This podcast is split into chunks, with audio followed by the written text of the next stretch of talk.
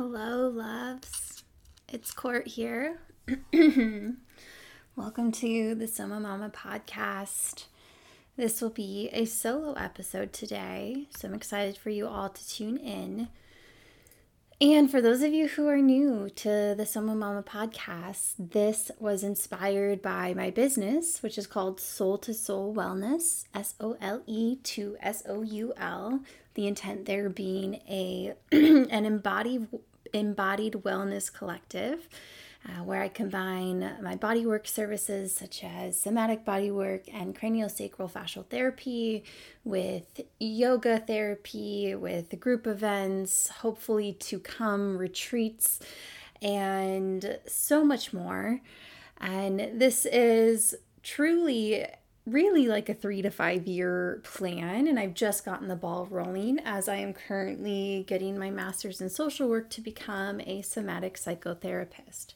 So, in goal, as many folks have asked me lately, it's to have my own brick and mortar space, my own private practice, um, private therapy practice, where I am combining yoga therapy, talk therapy, body work sessions. And I also, today, I was like, gosh, it'd be really nice to have a sauna um, for detoxification purposes. So it's in the works, folks. Um, for now, you can mostly catch me virtually doing pop up events, collaborations, and also in home sessions for the bodywork services um, in the greater Philadelphia area. I will travel to you, or you can travel to me.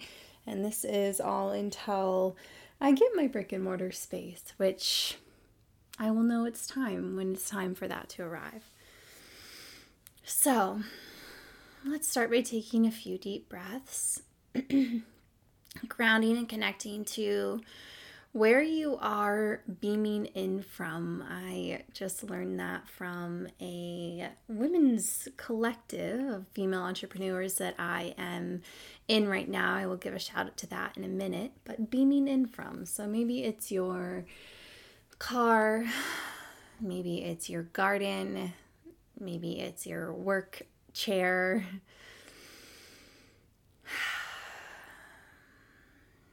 Finding that fluid connection between inhale and exhale breaths. Maybe you close your eyes, take your gaze inwards, just to check in with body and see how body is arriving today, right in this very moment. Maybe you're even walking your dog, walking outside. I know many of you enjoy the walk and talk or walk and listen more so. An um, opportunity to get in the body and then also, you know, keep the mind active uh, by listening to a podcast.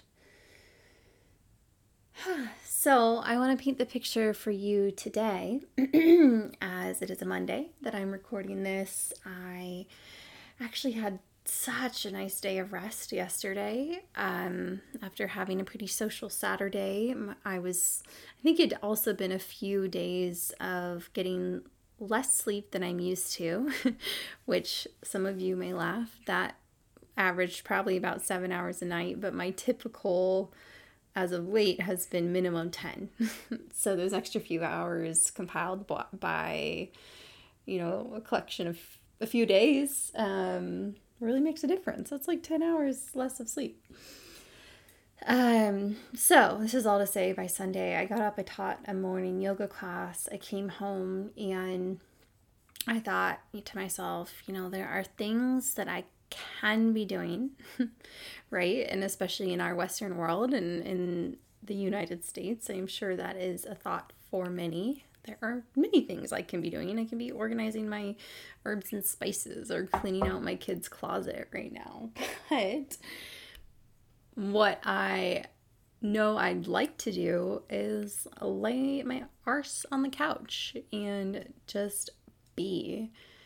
And so I invited myself to do that, and I took a fat two hour nap, which I haven't done in a minute. Um, right when our kiddo was sleeping. That was so wonderful. And but even I woke up from my nap and I was like, I'm still tired. So just took it easy. Worked up the energy to run to the store for a few things. Um, I'll, I'll insert here. I have grocery store anxiety. So it's one of those things that it's not super enjoyable for me. Yes, I love food.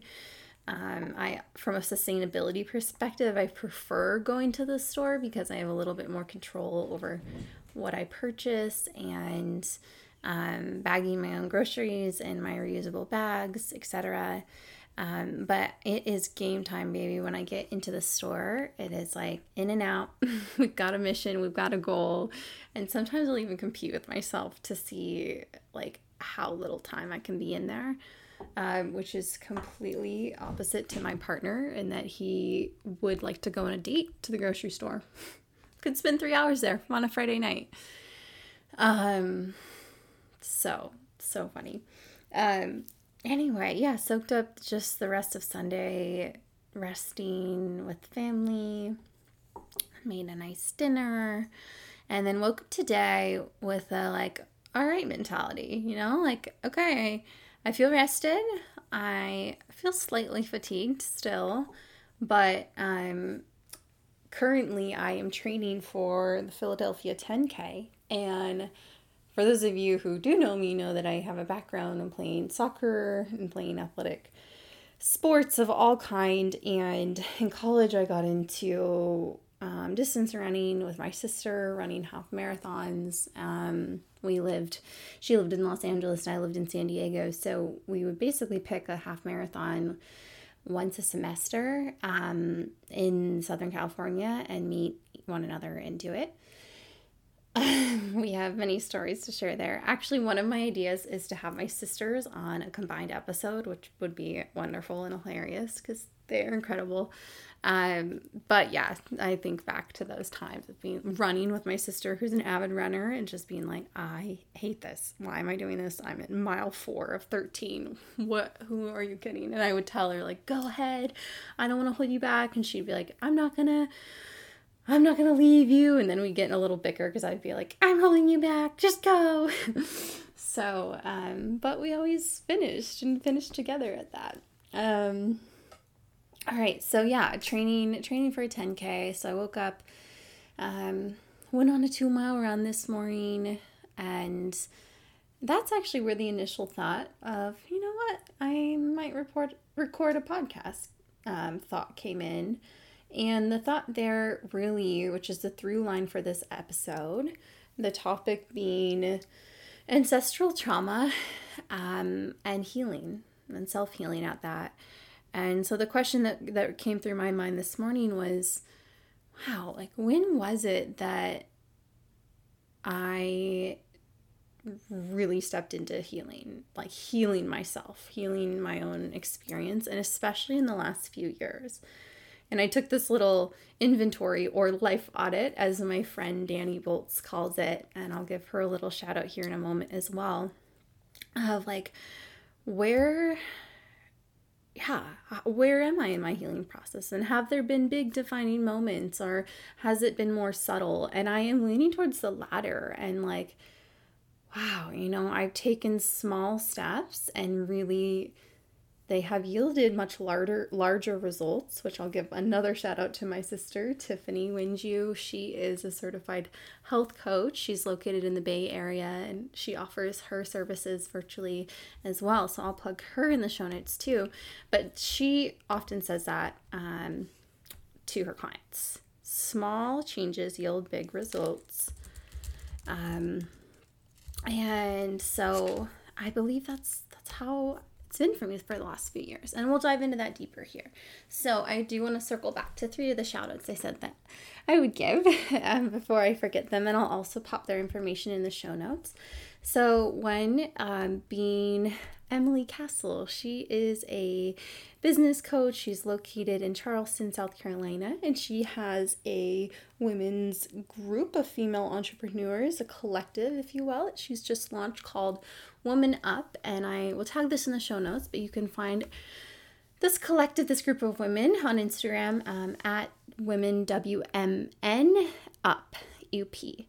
Um, and, you know, we've been having some training calls lately and just sharing what it means to be a female in business together and talk about things like community and um, you know setting our prices and our services and finding clients etc um, so such a good space for those of you listening who might want to tune into a community um, of female entrepreneurs. So you pay a flat monthly rate and you get access to things like a virtual happy hour, a training session, um, a Slack uh, thread, the um, chat, the like online chat service where you can communicate and, and collaborate with so many different other business owners from across the world, even.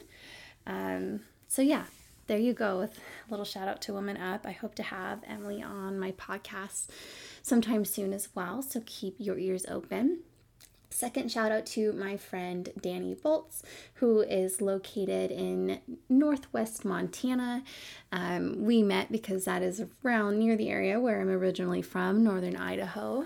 Dani is a entrepreneur she is a creative living enthusiast and she always has she inspires me because she always has a few different um, streams of income so she has her lifestyle business called Honeysuckle and Mud. They have all sorts of beautiful wooden products. You can find them on Etsy, um, like carved wooden spoons. Um, she hasn't held one recently, but she used to hold in person um, wooden spoon carving workshops. And um, she also has the Northwest Montana retreat, whereas she has a cabin um, on in her off the grid or on her off the grid property with her husband and they'll even rent out their house to do to host retreats. It is you guys it's the most beautiful space. Um, they've built a sauna there. They have a creek that you can dip into. It's truly truly gorgeous. And um yeah my and actually dani and i will be hosting an in-person uh, workshop or women's circle together coming up on Wednesday, August 3rd in Sandpoint, Idaho. It'll be lakeside. It'll be filled with conversation, somatic healing, inner child work, uh, a surprise craft, and a dip in the lake at the end if we're lucky. So, last shout out to my oldest sister again tiffany windju. She um, you can find her on instagram at wildly healthy by tiffany. She has so much wisdom in the health coaching arena. She's wonderful to work with. And um, right now she you'll on her instagram you'll find she's doing a lot of self um, examination around like blood sugar blood blood sugar spikes. Um, she has one of those little inputs. I know it has a name, but you put it, you just poke it into your arm and you can track through an app your blood sugar spikes after you eat certain meals. Um, so, for those of you who nerd out about that kind of stuff, connect with Tiff um, again at her Instagram or on her website, and I will pop this information into the show notes. Okay, now you might ask why that aside, right? Why three plugs to friends, sisters, family, etc. And that is because human connection is fundamental for me and for you and for our human existence. And it is a huge pillar in the work that I do in this world and the work that I wish to continue to unfold. And how I approach business, um, this came up on our, one of our Woman Up calls recently, um, is really just seeing what the people want, right? Taking inventory. So you as a business owner will say, okay, I have this idea, I have this service, I have this curation, um, and let me like show it to the people and see what they like. So you know maybe you have a product and you you just you're, of course you know you put your heart and soul into this product and then you launch this product and it you might not get a ton of bites and i just want to say this as an affirmation to it might not be that that product's a bad product it might just be the way in which you know you might be marketing it or to whom or maybe just a slight modification of the product will will be met with so much more energy and excitement and abundance. So, um, that is a part of entrepreneurship, as most of you can relate to. You um, learn through your trials and your triumphs and your tribulations. And um, but I I really it's my intent to approach my services with soul to soul, especially around like you know feedback and um, voice from the people. Like, are my services meeting you? Do you want more of this? Do you want an iteration of this? Do you want less of this? Does this not resonate? And so that's where I am, especially in my first year of business. You know, financially launching, it wasn't a huge overhead. I didn't have to get a loan or investors or anything like that. And so, really, my goal financially for this year was started pretty small. Like, okay, for return of investment, I want to make back what I have personally invested into this for year one. And I want to build community. Really, those have been my two goals. And so far, I'm on par with meeting those, which is exciting. And, you know, it's interesting too when people ask, like, oh, you started a business, how's it going? I, I feel that often, maybe this is my own bias, but they're seeking for, seeking that, like, it's been great, I've had this amount of clients, and we made this amount of money, and blah, blah, blah, blah, blah, which is awesome too. You know, when I hear from my friends and peers, um, that kind of feedback and answer, of course I'm celebrating them. Um, but for me, it's I I lead in with the response of like, really, it's been an accountability buddy to help share my passion in with this world um, and unveil what I feel like I was kind of hiding behind in terms of the like I can'ts or why me's or the imposter syndromes, uh, and really reframing that back in January of this year to well, why why can't I? You know, and and what can I do right now? And and so it's really it really can be as simple as that. I, I assure you. okay, let's segue into our topic today. This will, I know we're almost already 20 minutes into our episode, and I hope to keep you for about 40 more minutes um, to really dive deep into this topic of ancestral trauma. So, if you need to take a moment to come back to breath, take a sip of your water, your tea, uh, your iced coffee, get up and move your body or go pee, allow yourself to do that. I will do the same.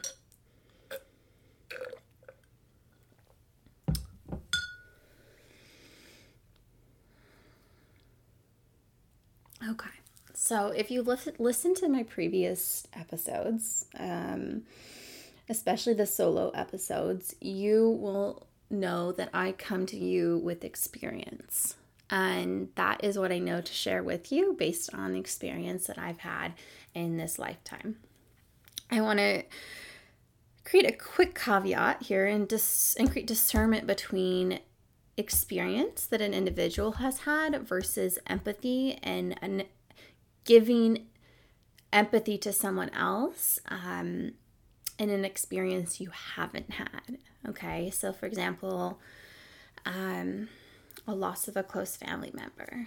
Perhaps that's not something that we might have experienced or one might not have experienced for themselves, but there's still the ability to provide empathy and extension of compassion to someone who is facing that or who has faced a loss such as that. All right. So, ancestral trauma, this has unraveled for me as a topic that I wholeheartedly want to dive deeper into. And I'm going to give uh, a great resource for you here. And I'm sure I will speak to it many times later in this episode. But it's called It Didn't Start With You. And it's a book by Mark Wolynn on ancestral trauma.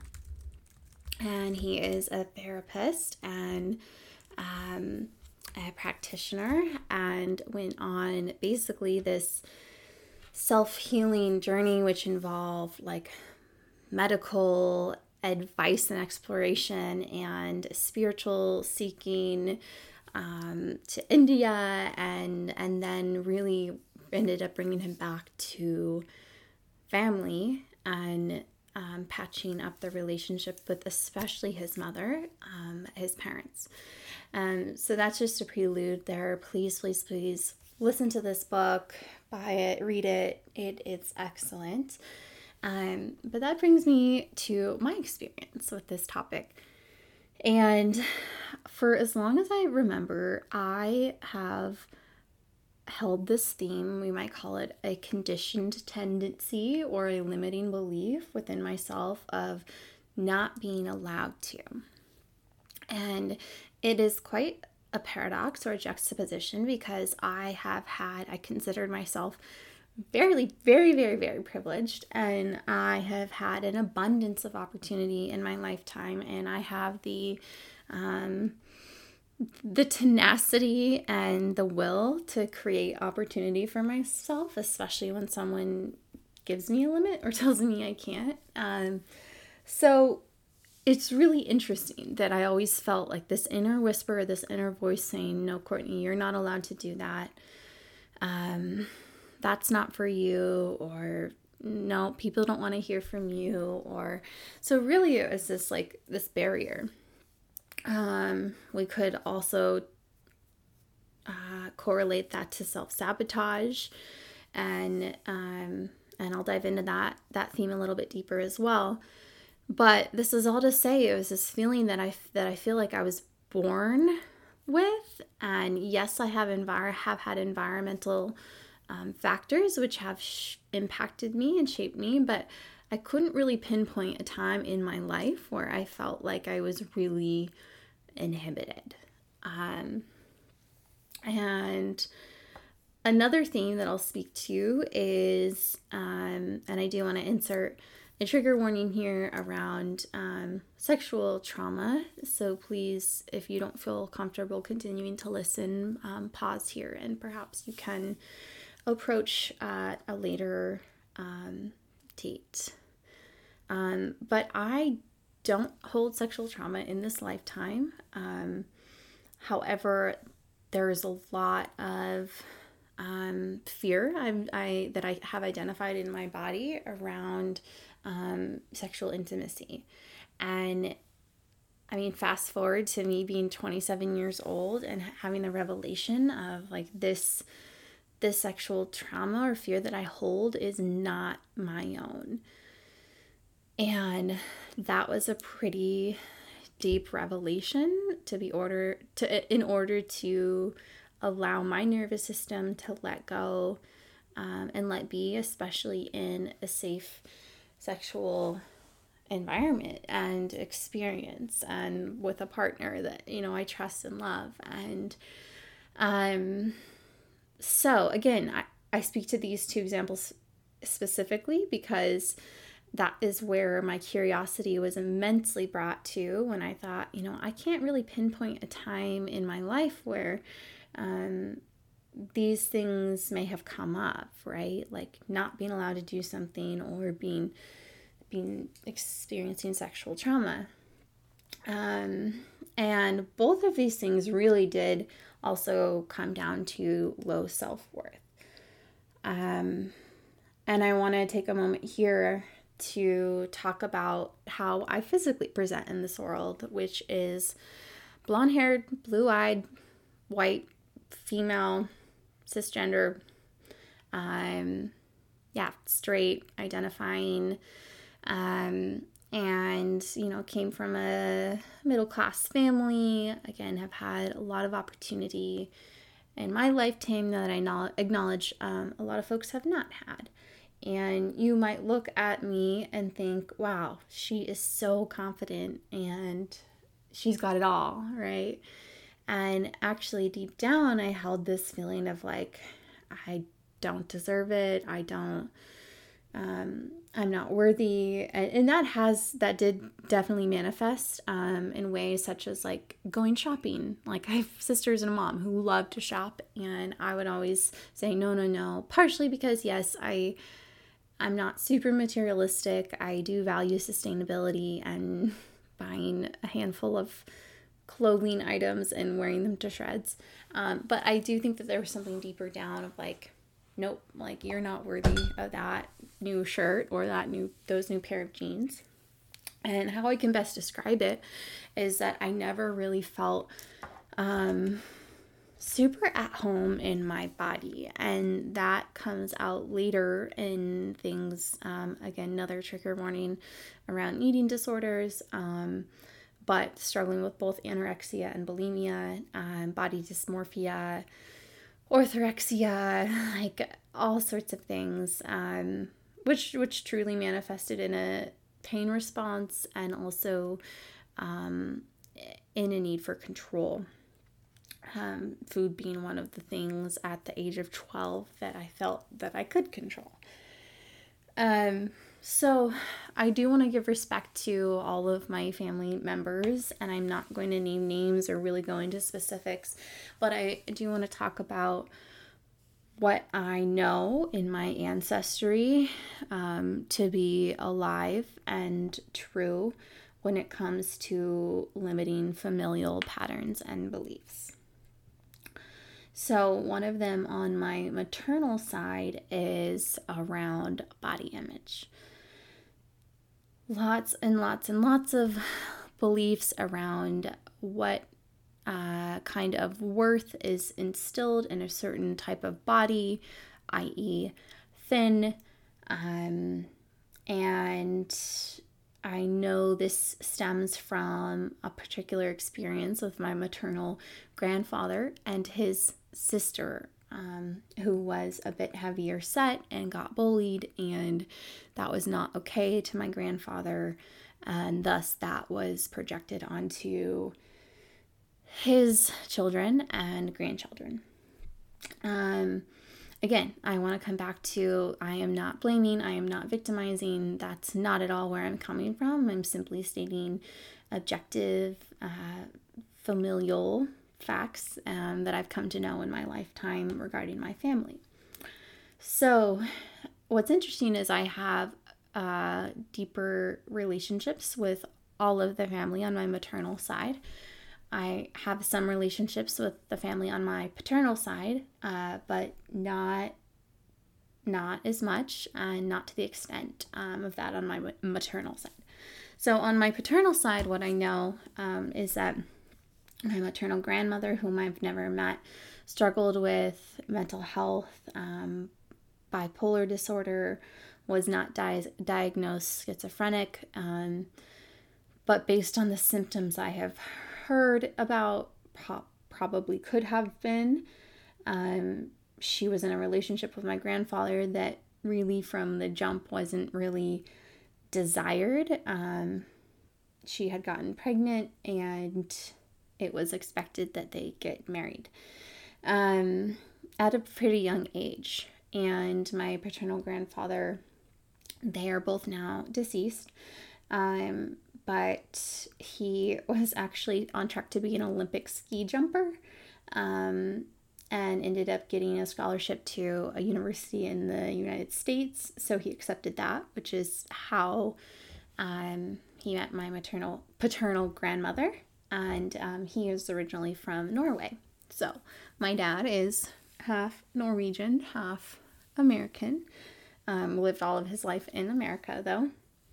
And um, what I know about my paternal grandfather is um, he was not the nicest human. Um, he had his own baggage and presented itself a lot and verbal abuse, emotional abuse towards his partner and his children.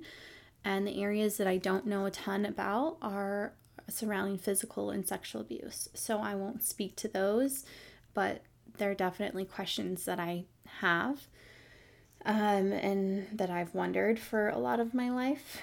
Um, and yeah, he he was a successful businessman, but he would end up blowing a lot of his money on gambling.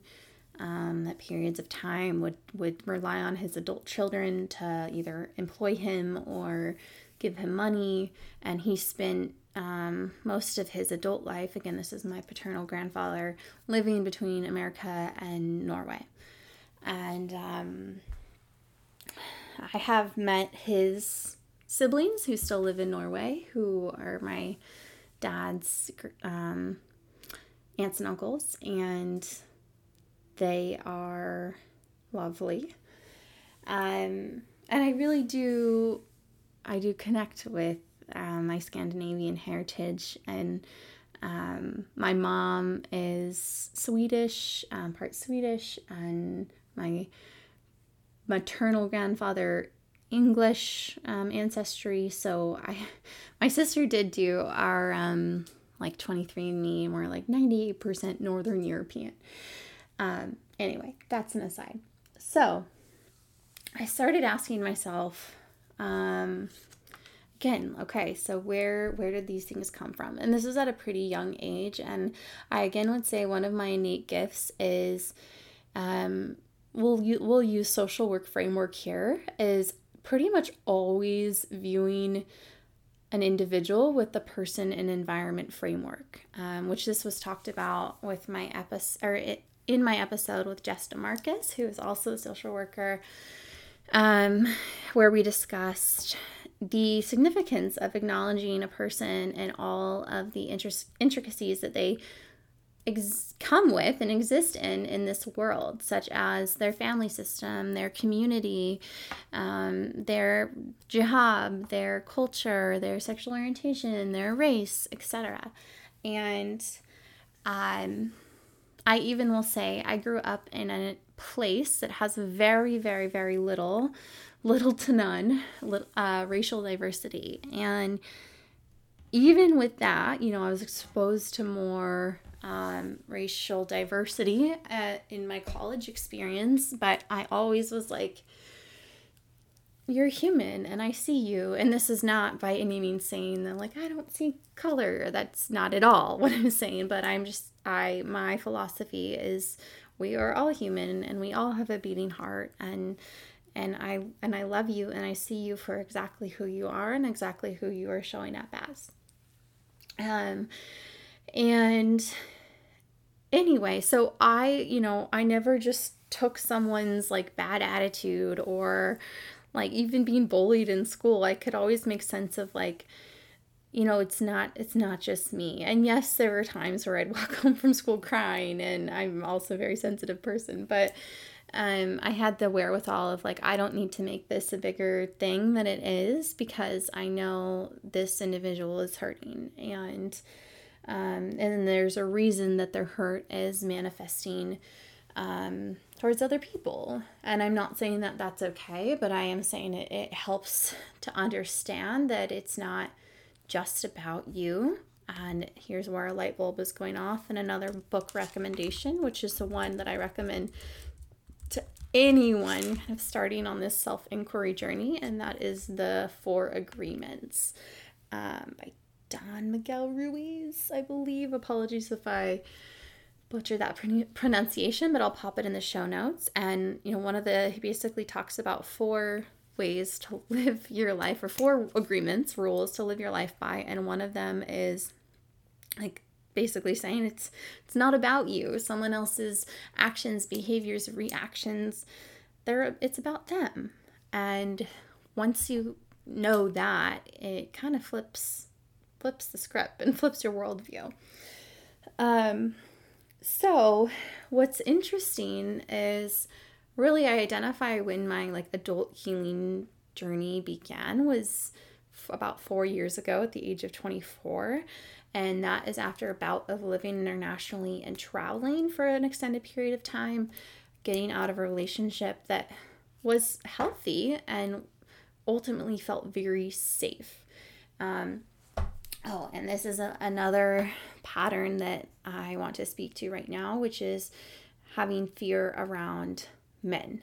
So I, again, looked, took a life audit of my friendship, a friendship audit, and examined um, really if I had any male friendships. And I think this is something I talked about also in my episode with Gabby Jensen when we talked about astrology uh, in depth, and I realized, wow, I have namely only female friendships.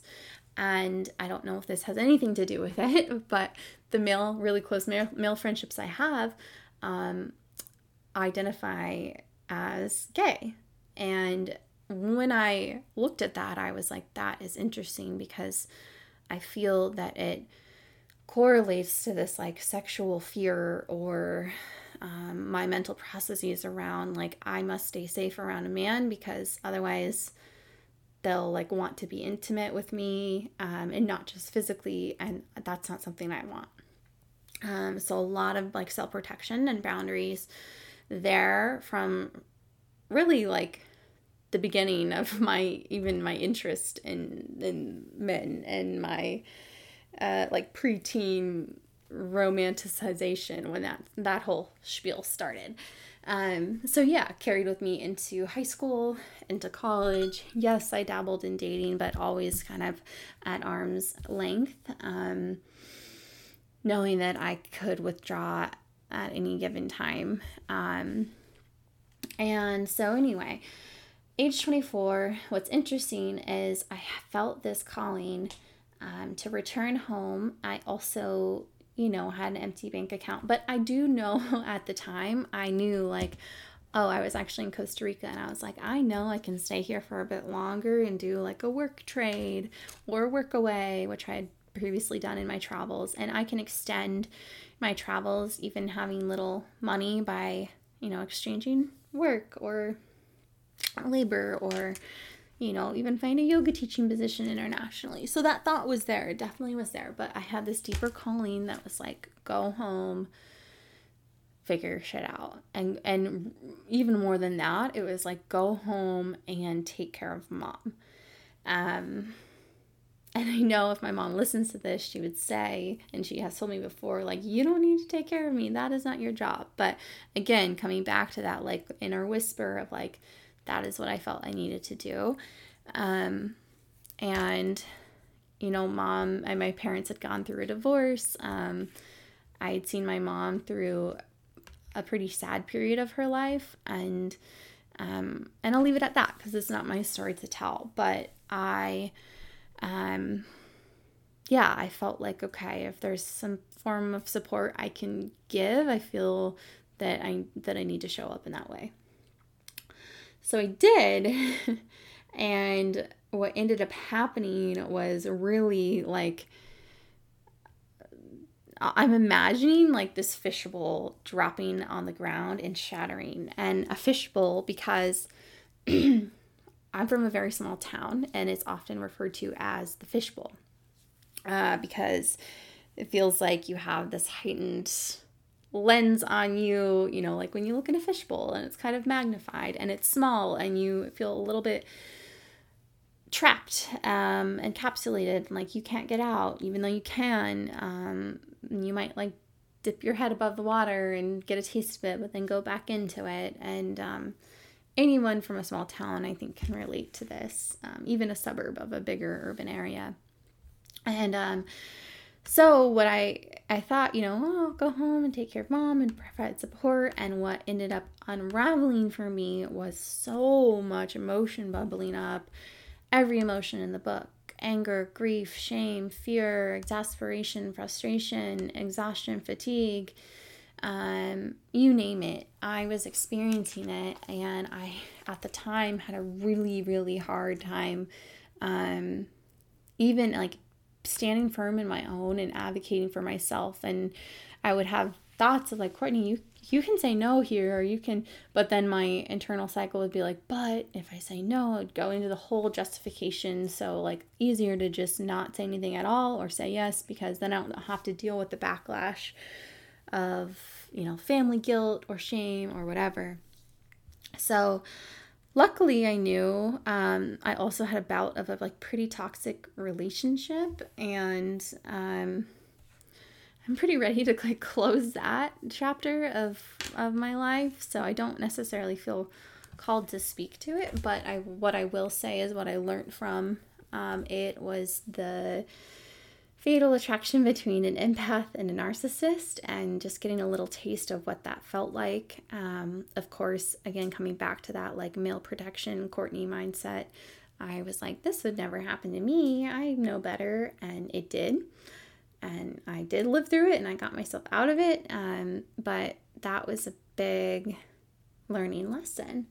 And it did bring me to the depths of uh, like wonder and bewilderment and like la- complete lack of self trust and like just psychological warfare, is what it felt like at the time. and I went deeply inwards. It was that period of time where I didn't want to answer a text. I didn't want to answer a phone call. I wasn't super social. I felt so yucky in my body. I probably ate like tubs of almond butter and peanut butter and like that's it. like I'm not kidding. It was oh, and I felt so fatigued all the time, but then I would I, all I could think about all day long was sleeping and then I would lay in bed at night and I couldn't sleep. And that's not something I'd ever had an issue with in my life. Um and so yeah, went to therapy, started talking to my therapist about yeah, internal family systems, um, familial patterning, uh, my limiting belief systems, and um, and I stuck it out in therapy for uh, I would say close to eight or nine months, and I knew I wanted to continue it. Um, However, what I was still trying to do was run away. So, figuratively and physically speaking, right? I'm in this fishbowl. I'm like, wow, all of these shitty things have come up. Um, it might be easier to remove myself. And I, I want to speak, bring clarity to that statement here right now. I do believe it's possible to do, quote, the work or the inner work um, in an environment that, that holds weight for you. And I also believe it's valuable to step away from that environment.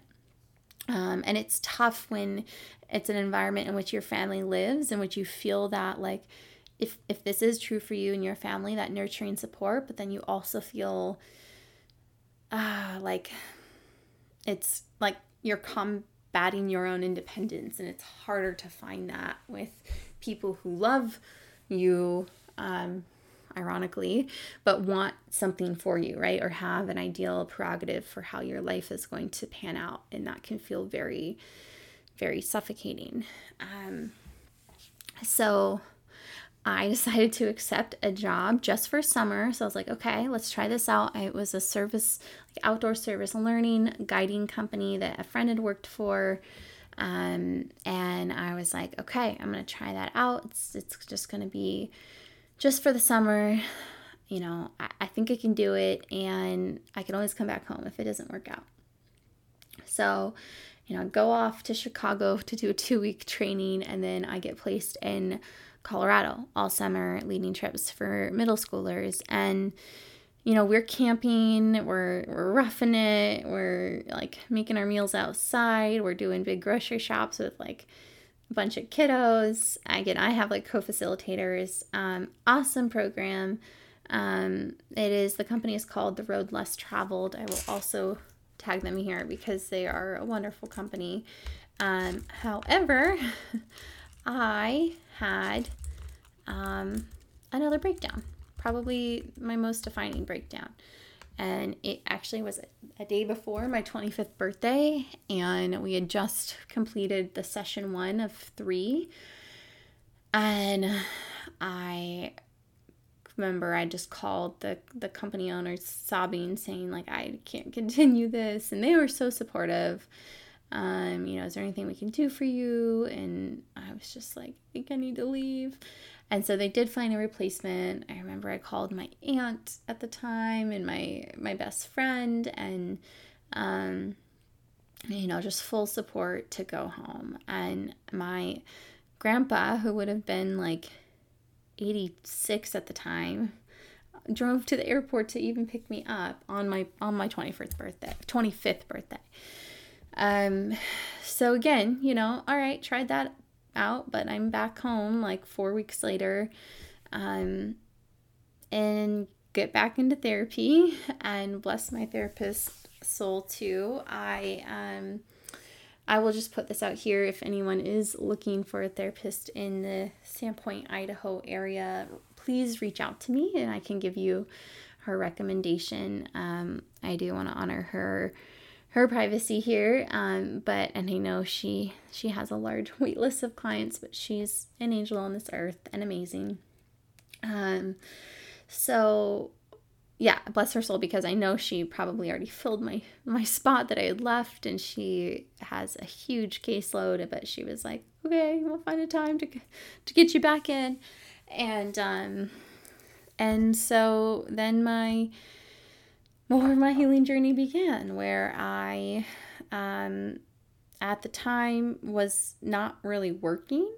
Um, I had been teaching some yoga, but felt so felt so impostery, right? Like, how can I teach yoga if my life feels like it's falling apart? So, I, I put a boundary t- on myself, not teaching yoga for a period of time.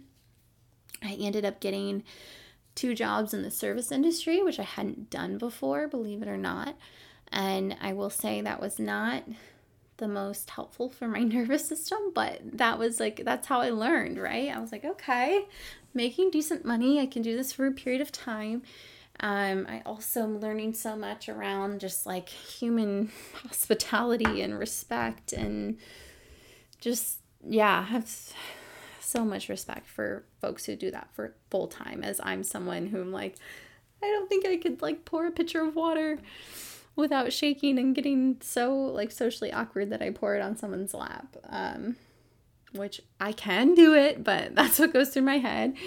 Um, and so, but it was really just a way to get me out of my head, right? Getting back to work. And this is not something I totally, totally recommend. In fact, I feel that I find myself like recommending the opposite, but given my experience, quote unquote, uh, bizifying myself really helped me getting out of my head, just literally sitting all day long thinking and wallowing. Um, and so, in that way, it is something I recommend. Like, get a job and get a job doing something that you might find some interest in. And you never know who you're going to meet. You never know who you're going to connect with. You never know what you're going to learn, even in the darkest periods of your life. Because humans crave what? We crave connection and we are hardwired for it, as I know Brene Brown always says. And I will link here her uh, newest book, Atlas of the Heart, which is a really, really great read. Um, so, got myself some jobs, um, continued therapy, and what do you have it? I had made a pact to myself. All right, I even told myself I'm going to be celibate for a year. I am not going to date. I'm going to be in a relationship with myself for one full year and see what happens from there. Uh, for those of you who know my story, that did not happen. So you could say that I broke that commitment to myself. But what I also did was lean into the divine and lean into the universe and lean away from the structure of my own mind that um, was rather rigid rigid at the time. Um, so long story short, I ended up um, reconnecting with my I'll just call him my long lost love. We'd had this decade long friendship, connected with each other in person again after 10 years, and it all made sense, right? And I want to say this was still at like rising i'll say like a little bit of rising up from the ashes a few months of into rising from the ashes let's put it that way so still in a pretty dark darkish period of my life and he just accepted me with open arms and love and all that i was in that moment um, and it was beautiful and so i and he had identified you know i i said to him like not ready to move across the country um, where he was living at the time, but now where we both reside. Spoiler alert. Um, and he's like, I get that, I understand that. And he was very honest. Like, I also see ways in which where you're living might be inhibiting you and um, how that might be inhibiting certain familial relationships and um, your own growth. And, you know, I really heard that. And when, and when I did, I was like, yeah, that feels true. So, as life would have it, I finally just undug my heels out of the sand and said, "All right, if it's now or never, like I'm not I'm not attached really truly to anything here. Um, I, I don't have a like lease to break. I can move away from my service industry jobs. Um, I'm gonna do it. So moved across the country in February 2020, and you know crazy. We went into lockdown a month later. So that timing just blows my mind. Um, but this is circling back to me thinking about, you know, where my healing, kind of the defining mo- moments of my healing, if if any, in the last few years on the run that I was on this morning. And one of the first things that came to mind was my partner. And uh, just like I'm speaking this and feel so much love and gratitude and choosing a partner that ha- created this space for me to to continue to unfold in my emotional processes and come into myself further and deeper which he knew was possible and he's always known and he's he's just kind of stood by me in the process while that's happened. Um, and created a space of non-judgment and unconditional love and right these things that I didn't know were fully possible for myself. And even you know when I think I mentioned this in one of my previous episodes asking myself like can self-healing really happen in partnership? So often we we think that we need to do it on our own which again, I find value in that, and I'm here to serve as a testament that yes, it can happen in partnership, and partners offer this beautiful mirror, especially when they are soul matches. And um, yeah, the mirror, the mirror, constant mirror is challenging, um, but it, I would argue it takes us to a deeper level of self growth and self mastery. um, and a funny thing here, I, I don't think I mentioned this before, but my astrologer that I was working with back in northern Idaho, he had mentioned actually mentioned my partner in a reading. He said, you know, are you with someone right now? This is like a couple months before we reconnected. I was like, no. He was like, okay. I see like a dark skinned, dark haired person in your future. And he was like, I think you've already met this person. And my this astrologer I work with, um, he's also works with like this conduit energy. So I was like, okay, so I, you know, here I am like trying to think about dark hair, dark skin people who I had already met who might, you know, be a potential partner, which is hilarious. And I actually will say that my now fiance wasn't one of the first people that came to mind. Um, but again, that's a testament to like the universe has a plan and sometimes more than often often than not our mind doesn't know that plan um so you know yeah i met him just two months after that reading um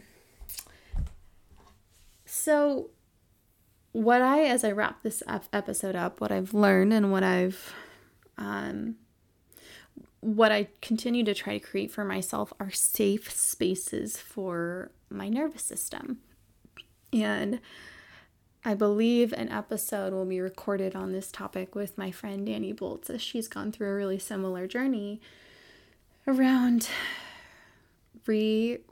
rewiring the heck out of our very angsty nervous systems. And I'm speaking to this as I know many of you may be able to relate and the ways in which we respond or how our body feels when we a body feels when we are around people for example or step into a social setting and immediately feel tight or our throat clenches or our gut balls up or our shoulders become tense and we don't often know why we do this. Um, we but we just have this conditioned response. And so part of the deeper questions i'm asking myself now as an individual and also as a as a practitioner in the um I'll just say the trauma informed space is you know how can we unwind these nervous system responses and I know there's a lot of resources right now around nervous system retraining and reprogramming, as it's kind of a buzz term, um, I will drop in a great recommendation for a book, which I, for those of you listening, I can imagine you've heard of it before. It's called The Body Keeps the Score by Bessel van der Kolk. And um, I am like halfway through it right now, uh, which I'm applauding myself for because I'm not always great at holding myself accountable to actually reading hard copy books. Um, it's amazing and incredible, especially if you're interested in nervous system reprogramming, um, exploring trauma, how it's held in our bodies, how we can relieve trauma um, from our childhood, from our lives, uh, through our body. Uh, great, great, great resource. So, how am I choosing to do that in my life right now? Is one, choosing spaces, places, and people where my nervous system feels held and seen and heard and comfortable. And yes, I might, if it's new, I might come with a little bit of jitters and nervousness around newness. And no, that's not a red flag or a trigger. Um, that's pretty normal. and it might take a few moments to feel into alignment. But truly, I would say one is able to discern the comfortability of a space almost unanimously. Um, it's this, yeah, this beautiful innate ability we have within our bodies. I will also say if we have stored trauma or triggers, it may be harder to might be harder, more than likely is harder harder to discern the safer places because what ends up happening is we lose trust in ourselves. Um, yeah, especially through traumatic experiences, toxic relationships, uh, conditional family relationships, etc. Um, so another theme I want to touch on here, which which goes into alignment with a calm nervous system, is the discernment between doing intentionally and living in chaos. So, given the environment in which I was raised, um, there is a certain affinity for chaos and doing, doing, doing, doing, doing. And I know, and many people see the amount that I do in my life and think, how I don't know how you do that, but it, it is all relative. Um, I will say, yes, I do feel more mentally well when I, I don't even want to say doing, it's when I am of service. And I do have the discernment within to know, okay, I think I'm gravitating towards gravitating towards the familiar, which is chaos, and my nervous system is going into a frenzy. Hence, court, you need to scale back a little bit. Maybe say no to a commitment or pause before you say yes to a commitment, which is a conditioned response. And that is something I am getting a whole lot better at. And I, this brings up a thought of one of my dear friends in undergrad, and she once said to me, and it stuck with me ever since. She said, Court, you are one of the most calculated yet free spirited people I know. And she was like, It blows my mind. I don't know if that is both my Virgo moon and my double water sign with the with a Cancer sun and a, and a Scorpio rising sign, of you know the grounded Earth energy, and then the the duality of the water signs, be able to eh, go with the flow, lean into it, but then also have the need for the structure and plans and details and knowing. Um, yes. Okay, let's all take a deep breath together.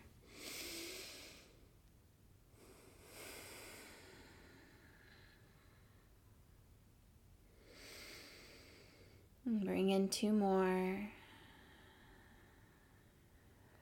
Deep inhale, deep exhale. And for your last round, if you have the ability right now to place one hand on your heart and maybe one hand on your navel as well, and take a big inhale breath. And as you exhale, you will recite in your head, I am worthy. I am worthy. I am worthy.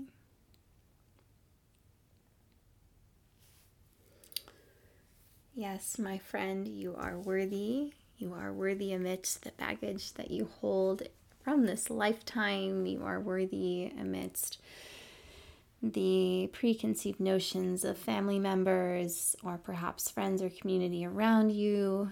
You are worthy even if you are in a job that you feel is not serving you anymore. And you are worthy and able to leave a partnership that is not serving you well.